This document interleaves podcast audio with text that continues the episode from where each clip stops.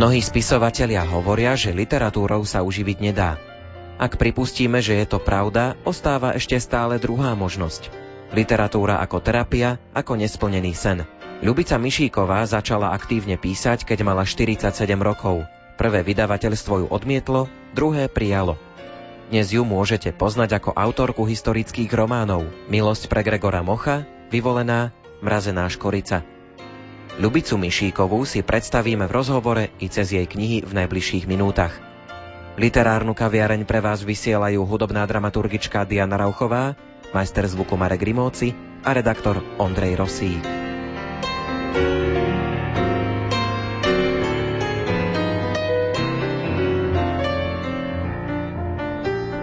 Ľubica Mišíková pochádza zo Žiliny. Prvé stretnutie s ňou sa mi pre meškajúce vlaky nevydarilo. Druhý pokus bol už úspešnejší. Stretli sme sa pri káve a chlebíčkoch.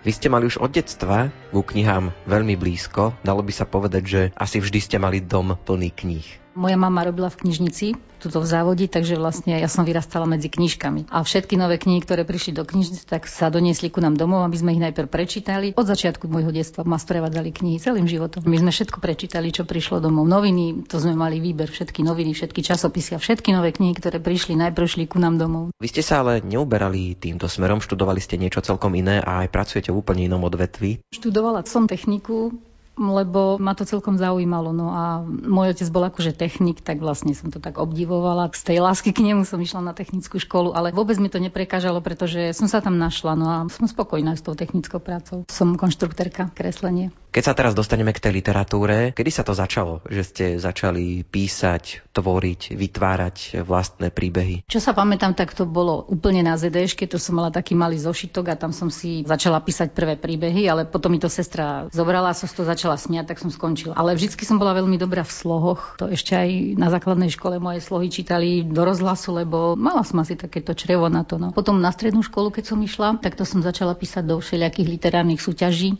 Tam som čo si povie vyhrávala. No, keď som mala 17 rokov, tak som v slovenskej televízii vyhrala ocenenie za námet na televíznu hru. No a potom som išla na vysokú školu, tak bol útlm potom som sa vydala, bol ďalší útlm, potom sme prerábali dom, doopatrovali sme mamu, takže vlastne k tomu naozajstnému písaniu som sa dostala až keď som mala 47 rokov. Ja som to stále tak odkladala. No teraz je maličká dcera, keď troška vyrastie. No keď doopatrujeme mamu, teraz je chorá. No začali sme prerábať dom, čak keď prerabíme dom, tak potom. A potom mi zomrel manžel, keď som mala 47 rokov a zrazu prázdno. Tak som sa konečne k tomu vrátila, že som začala písať. No a dcera mi kúpila počítač nový, takže som to stvorila toho mocha, ktorého som hádam nosila v hlave 15 rokov. Čiže vlastne ten prvý nápad ste asi napísali už skôr a toto ste prerobili, prepracovali a to je vlastne tá finálna knižka, ktorú teraz môžu čitatelia si prečítať. Gorazdov Prešov, tam som písala, vždy taký úryvok som poslala, lebo mala som celú hlavu v knihe, ale nemala som nič napísané, tak vždy som tam nejaký úryvok poslala, nejakých 20 strán. Potom som to vlastne pretvorila do knihy.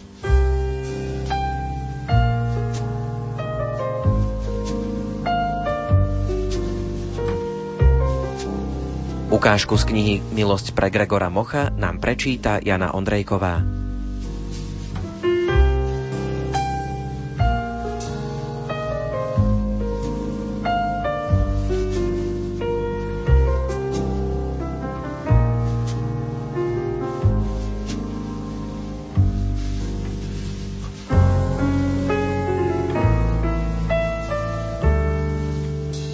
Gregor Moch bol synom Kata a vnúkom Kata.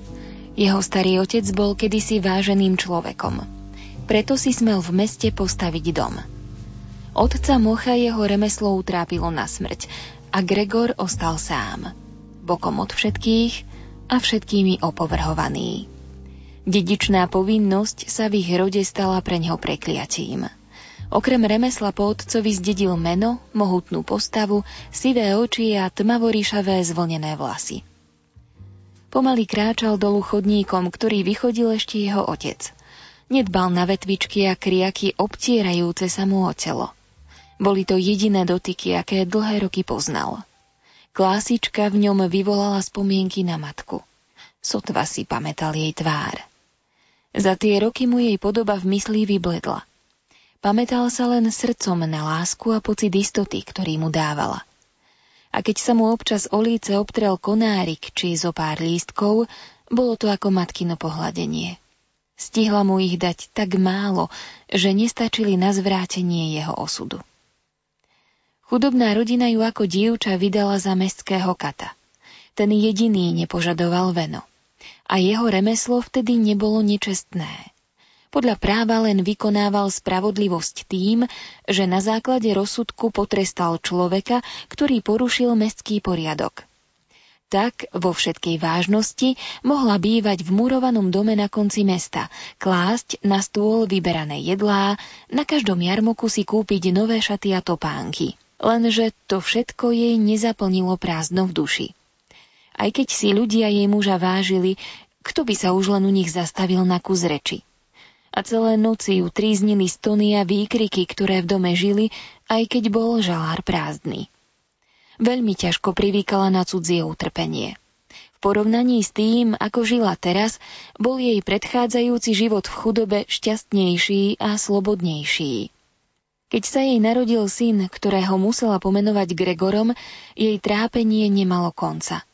Hladkala mu tváričku, hrdzavé vlásky a desila ju predstava, že o pár rokov ho otec začne zaúčať remeslu. Nechcela dopustiť, aby jeho drobučké prstíky museli raz držať sekeru a do srdiečka mu vošla krutosť. Vyčkala deň, keď sa muž vybral do okolitých miest, ktoré nemali právo meča, aby tam vykonal určené tresty.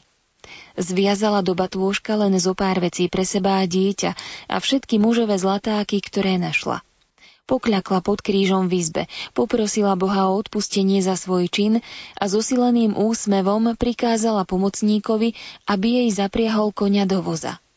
Mužovi po ňom odkázala, že šla k rodičom ukázať syna a pobudnúť s nimi zo pár dní. Poslúchol a nečudoval sa. Nebolo to prvý raz, čo takto odišla a naozaj si so sebou brala len malý batúštik, ako by odchádzala na niekoľko dní. Do mesta sa už nikdy nevrátila.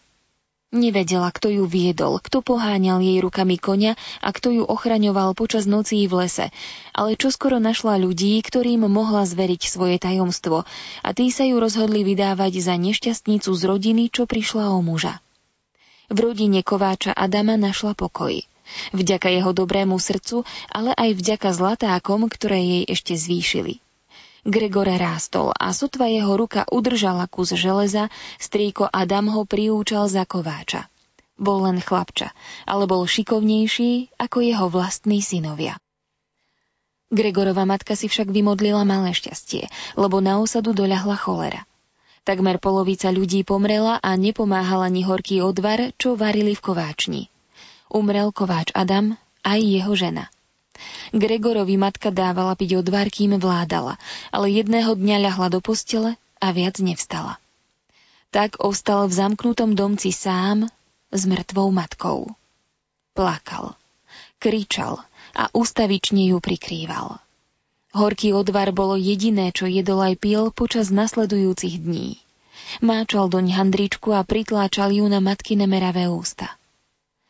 Ľudia si na neho spomenuli až o pár dní, keď cholera začala ustupovať.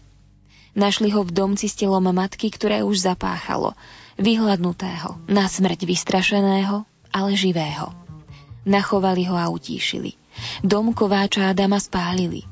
Zrazu nik nevedel, čo s chlapčaťom. Ktože by si ho vzal chovať v takom ťažkom roku? Možno keby vedeli o zlatákoch. Ale tie ostali v zhorenisku.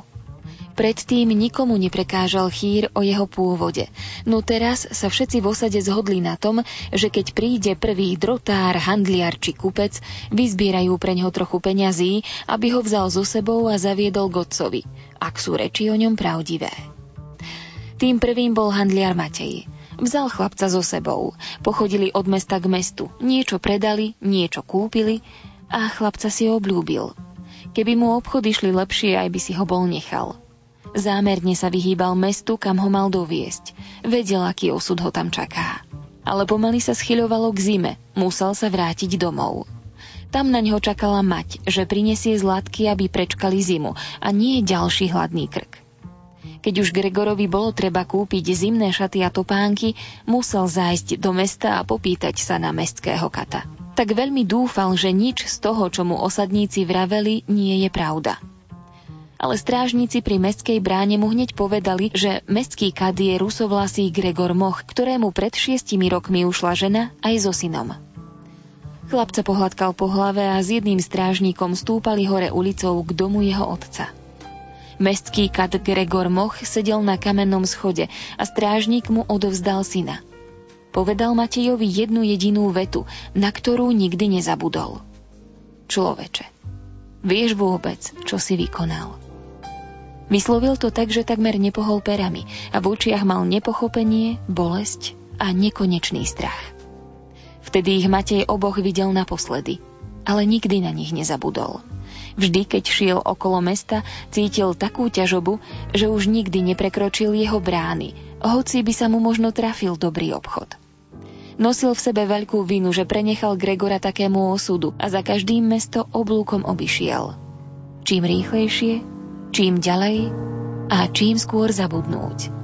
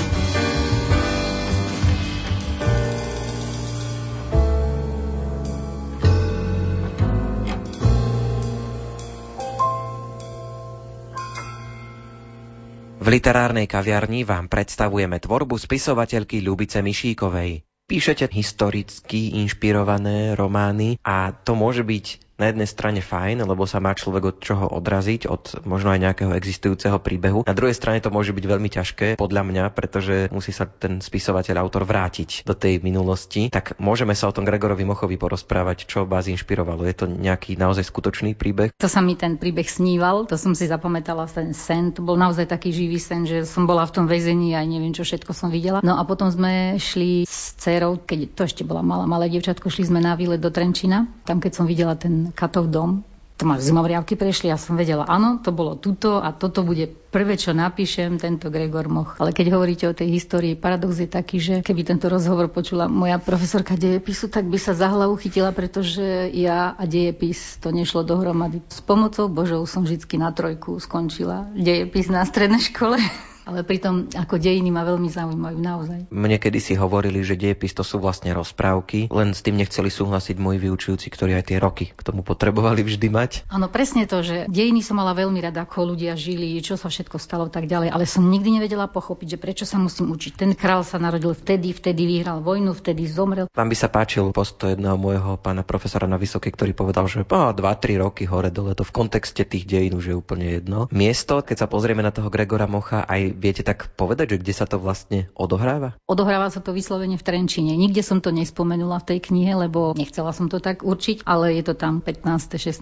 storočie. Keď som si čítal tú knižku, darí sa vám prispôsobovať aj ten jazyk tomu obdobiu. Neviem, či aj lingvisti by s tým súhlasili, ale pôsobí to na čitateľa takého bežného, že naozaj sa vám to podarilo, takže bola taká snaha, že aj prispôsobiť trošku ten jazyk tak, aby sa to odohrávalo v tom 15. 16. storočí. Ono to tak ako si zo mňa automaticky išlo. No vôbec som sa nesnažila o to, že prispôsobiť nejaký ten jazyk, ale možno je to tým, že som mala toľko tých kníh všelijakých načítaných za ten život, že automaticky sa mi to v tej hlave akože preplo, že a teraz ten jazyk bude takýto, lebo vtedy sa tak hovorilo. Nesnažila som sa, jednoducho išlo to zo mňa same. Ako sa vám najlepšie tvorí? Veľa prepisujete, veľa prerábate, alebo ide to už samo od seba? Ako kedy? Niekedy sa trápim a niekedy sa neviem dočkať, kedy už budem mať voľnú chvíľku a sadám za počítač. No ako kedy? Vo svojej spálni, pri písacom stole.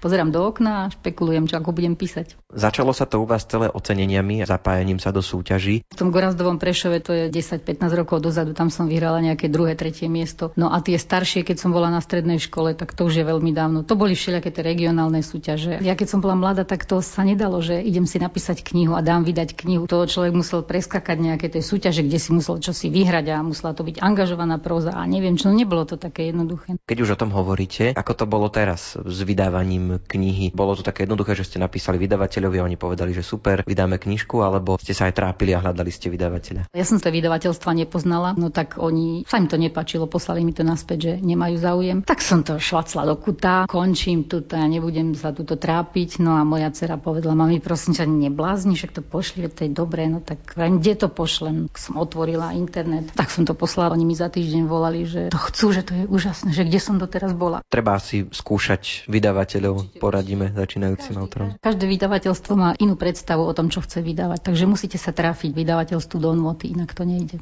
Spomenuli sme dceru, ona je prvým čitateľom vašich kníh. Samozrejme, ona to vždycky prvá prečíta, povie mi, kde je čo chýba, alebo kde ja neviem, čo by ešte chcela dodať, alebo že čo mu nerozumela, alebo tak ďalej. Ja to potom prepracujem, no a potom to ešte raz číta, opravujem všetky čiarky, bodky, dlžne a takéto gramatické veci, lebo ona je v tom lepšie ako ja. A má aj také umelecké sklony, že by sa ma niečo napísala? Ona je šikovná na takéto veci, ale nechyta sa do toho. Ale keby chcela, tak v pohode by napísala, ale nemá to asi ako prioritu životnú. No.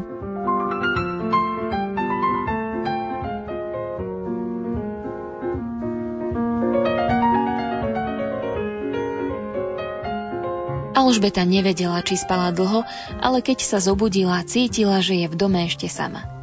Opatrne spustila nohy z postele a vstala. Pomaličky, chytajúc sa stien, postele a dvier, začala spoznávať svoj nový domov. Izba bola čistá, ale skromná. Stála tu len široká posteľ s kožušinami, po jednej strane stolec s vyhorenou sviečkou, po druhej okovaná truhlica – Nijaká záclonka na oblokoch, nejaký koberček na doštenej dláške, len holé steny a prázdne kúty. Jak živ nebola v takom biednom dome. Narodila sa v meste, v murovanom dome a hoci boli teraz chudobné, mali všelijaký nábytok, obrusy, koberce, záclony, obrázky na stene. Keby tu aspoň krížik vysel nad dverami. Prekročila vysoký prach a vošla do kuchyne. Bola väčšia ako izba a aj trochu plnšia – Uprostred stála veľká murovaná pec s jedným otvoreným ohniskom a druhým zakrytým, platňou na varenie a dvierkami na prikladanie. Z boku boli ďalšie dvierka na pečenie chleba. Aj doma mali takú. Na murovanom prípecku stálo hladidlo.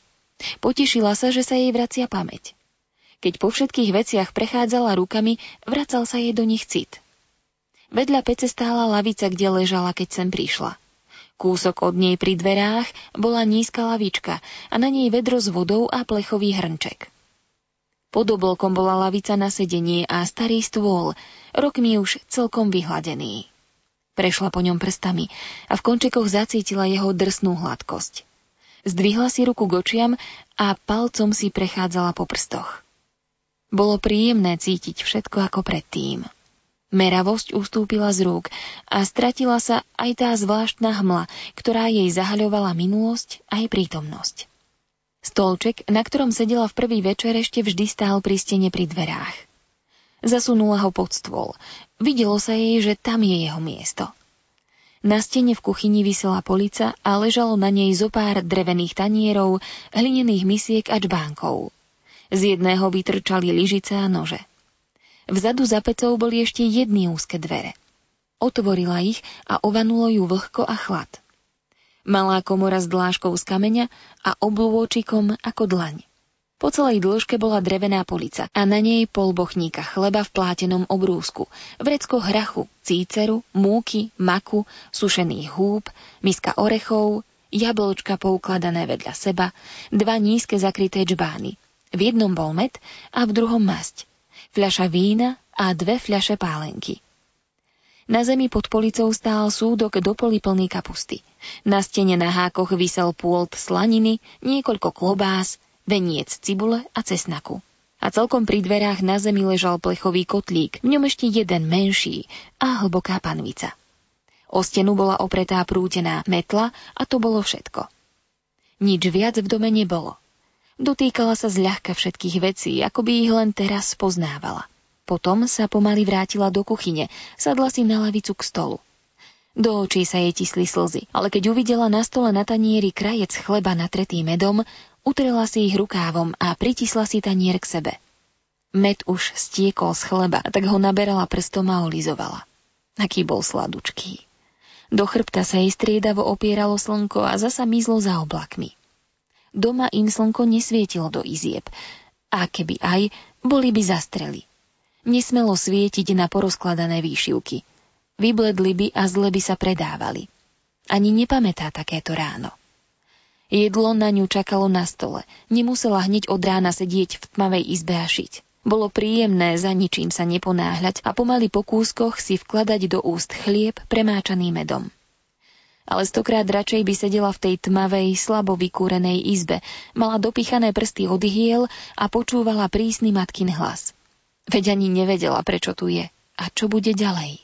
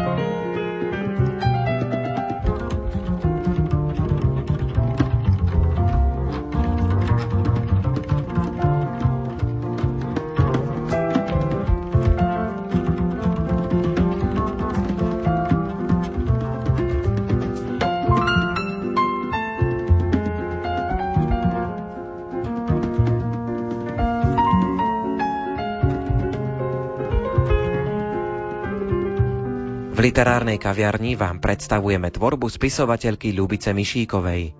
Hovorili sme tak viac trošku o tej knihe Milosť pre Gregora Mocha, ale povedzme ešte aj o tých ďalších, lebo to nie je jediná, ktorú ste vydali. Vyvolená, to je vlastne z takého 5. 6. storočia, to na Slovensku. To je knižka o tom, že bol jeden rod na Slovensku, kde sa prestali rodiť dievčatá, takže aby nechcel ten rod, silný rod, bohatý, významný vymrieť, tak začali kradnúť nevesty. No a celý príbeh je o tom, že takúto jednu dievčinu ukradli bola na vodu, no a ukradli ju a je tá knižka o tom, ako vlastne tam prežívala v tom novom prostredí, ako sa učila jazyk, ako musela zápasiť o svoju vieru, lebo to boli ešte ako pohanský kmeň, ona už mala kresťanské cítenie, ako si nakoniec zvykla, ako to všetko dobre dopadlo. Máte v pláne vydávať aj nejaké ďalšie knihy? Sú nejaké príbehy, ktoré sa vám rodia v hlave a že by ste ešte čosi napísali? Určite mám aj takú komediálnu knižku napísanú o mojich susedoch, to sú takí experti. Mám aj historický román rozpísaný zo starovekého Ruska. No a teraz rozpisujem ďalší, tiež takého 16.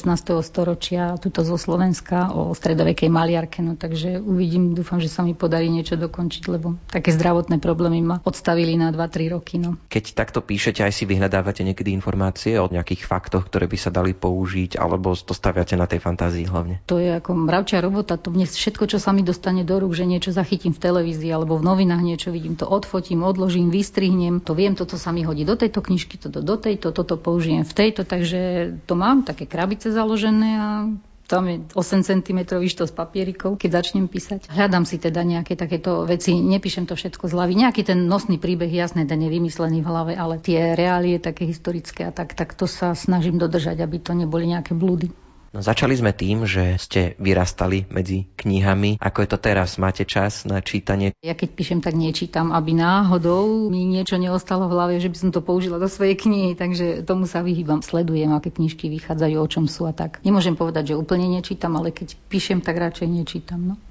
Mne je to jedno, ja prečítam všetko, čo ma zaujíme. Cestopis, detektívku, zalúbený román, to je jedno. Internet je plný recenzií, kritík. Aj to zvyknete sledovať a čítať, že čo ľudia na to hovoria, čo ste napísali? Kedy si som na tom sedela každý deň, to som pozerala zase, aký nový príspevok, čo mi kto napísal. A teraz ako som vďačná každému, komu sa to páči a že za tú námahu, že si to otvorí a že tam napíše nejakých pár slov. Fakt som za to vďačná, ale už to tak nesledujem. Tie knihy už vyšli dosť dávno. Nečakám, že bude stále nejaký extra záujem o ne. Tých negatívnych bolo maličko, ale človek musí vedieť prijať všetko.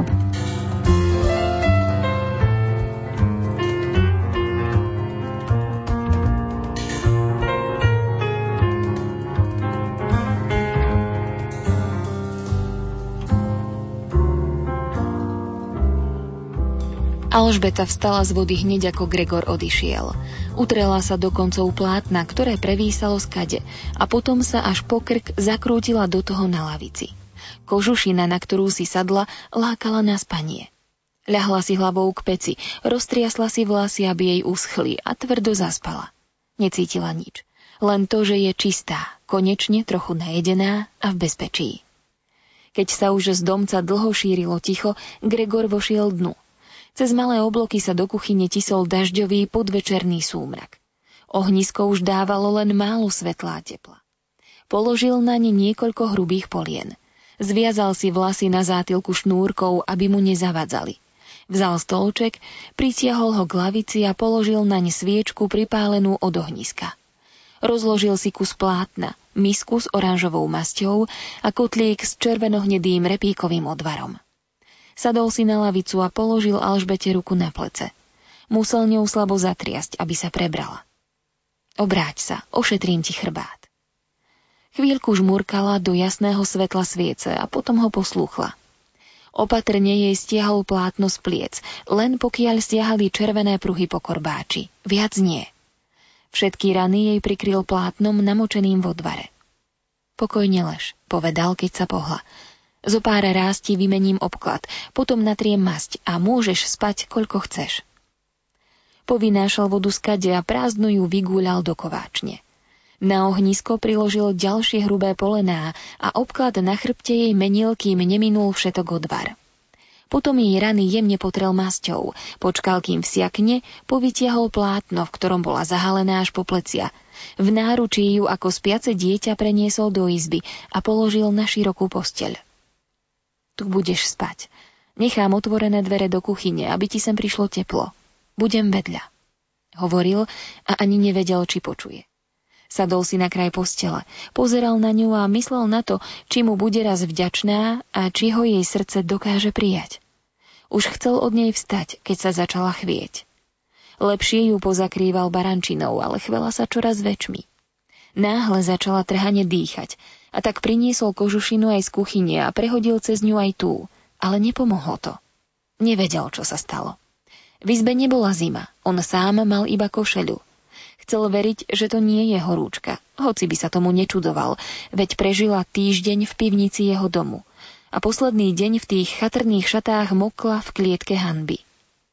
Chvíľku váhal, ale napokon si k nej opatrne ľahol a objal ju, zabalenú v kožušinách. Pod chvíľou jej skúšal čelo, ale mala ho chladné. Keby to bola horúčka, rany by sa jej zapálili a ostali by po nich jazvy. Bolo to však len z odvaru. Ešte nikto ho nepil tak dlho. Sem tam dal niekomu zo pár hltov, aby mu otupil bolesť. Aj otec občas mával takú zvláštnu triašku. Bol si istý, že ho popíjal, aby čím skôr umrel. Gregor mu to nikdy nevyhováral. Dávno pochopil, že každý z nich je na svete sám za seba. Otec mu odovzdal všetko zlé, čo musel a všetko dobré, čo dokázal. Alžbeta pila odvar 7 dní. Nevedel, čo všetko sa stane a ako dlho bude trvať, kým jeho sila načisto neopustí jej telo.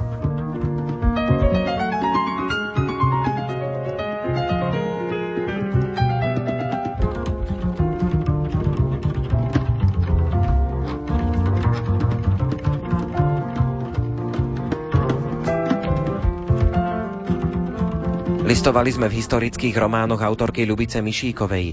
Na záver už len osoby a obsadenie. Ukážky interpretovala Jana Ondrejková, hudbu vybrala Diana Rauchová, technicky spolupracoval Marek Rimóci a od mikrofónu sa lúči Ondrej Rosík. Do počutia.